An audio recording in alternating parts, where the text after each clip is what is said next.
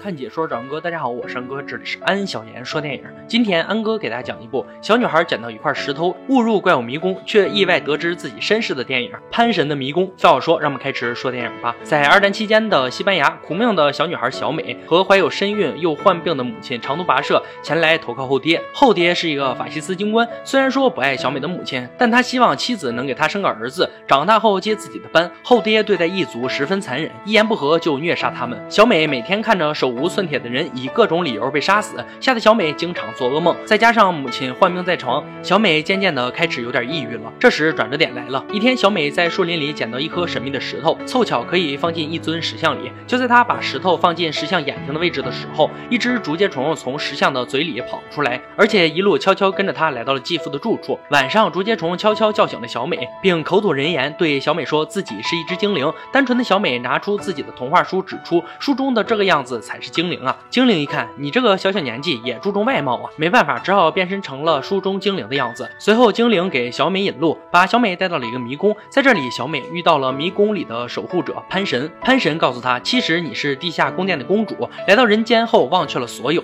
这里便是她父亲为她打造的地下宫殿的入口，但是前提是小美必须在月圆之夜完成三个任务。随后，潘神给了小美一本书，只要小美按照书上的提示完成任务，就能回到自己的国度。小美一想，从此以后再。也不用生活在这片浸满鲜血的土地，于是她愉快地答应了。回到家后，小美看着自己肩上的月牙胎记，小美坚信自己就是那个公主。书上也开始显现她具体要完成的任务。第一个任务就是钻进一棵枯树里，然后把魔石塞进蛤蟆精的嘴里，并从她肚子里取出金钥匙。小美找到枯树，把母亲给她准备好的新衣脱下来放在了外边，一个人钻了进去。树洞中满是污泥和拳头大的黑色甲虫，甚至甲虫都爬到了小美的身上。终于，她见到一个。大的蛤蟆精，蛤蟆精也没有客气，当场让小美闻了闻他的口气，然后小美就把魔石给了蛤蟆精，蛤蟆精吃了魔石，吐出来一个巨大的粘稠呕吐物，而钥匙也粘在上面。最终，小美拿到钥匙，完成了第一个任务，但自己浑身上下也沾满了泥浆。现实世界中，后爹依旧残暴而贪婪，他们还四处搜捕游击队，杀戮依然没有停止。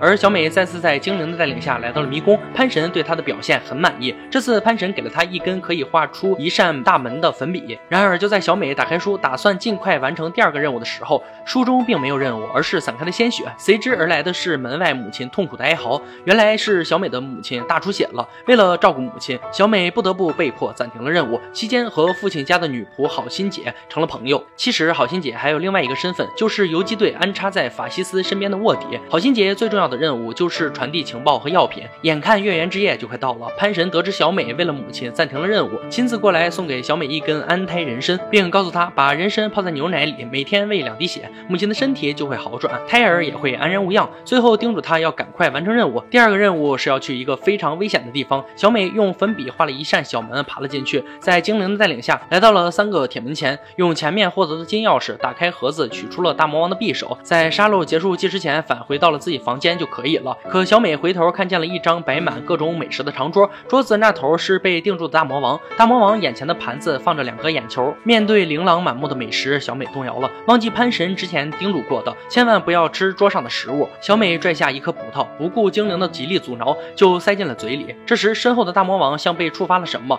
他把盘子的眼球装在了手上，然后一口一个吃掉两个精灵。惊恐的小美赶紧跑开，但为时已晚，沙漏已经停止了倒计时，大门瞬间被关闭。小美想。到了身上的粉笔，因为眼睛长在手上，大魔王十分笨拙。终于，小美在被抓住的最后时刻，用粉笔画出了一个门，逃出了房间。而这件事也惹怒了潘神，对小美非常失望，并离她而去。现实中的丑恶和困苦仍然继续着。后爹找到并屠杀游击队，回家后又发现小美藏在母亲床下的安胎人参。卧病在床的母亲也根本不相信什么魔法，对着每天沉浸在虚幻童话里的小美失去了耐心，一怒之下把人参扔进了火炉里。很快，母亲就生产了，但在弟弟。出生的过程中，母亲却难产去世了。好心姐想要带小美逃走，可是被军官发现抓了回去。绝望中，潘神回来了，给小美最后一次机会。第三个任务是要把小美刚出生的弟弟偷出来，说是要带弟弟一起回到地下王宫。然而，眼看就要成功的最后一刻，一声炮响，军官发现抱着弟弟站在门口的小美，惊慌失措的小美抱着弟弟一路狂奔，最后跑进了迷宫，催促潘神带着她和弟弟回到地下王宫。可是让小美没有想到的是，潘神让她把弟弟带来的目的。是要用新生儿的鲜血作为钥匙打开回去的大门。小美愣住了，她拒绝用弟弟生命来成就自己。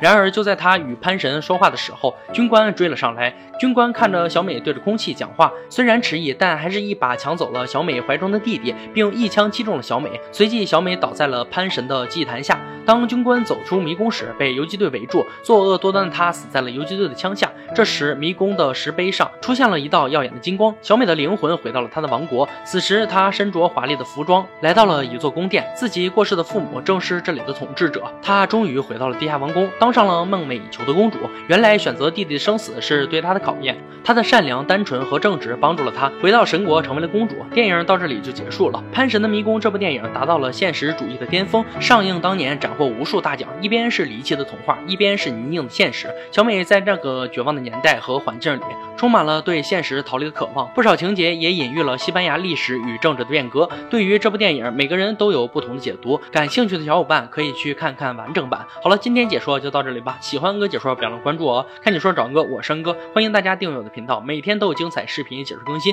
我们下期再见。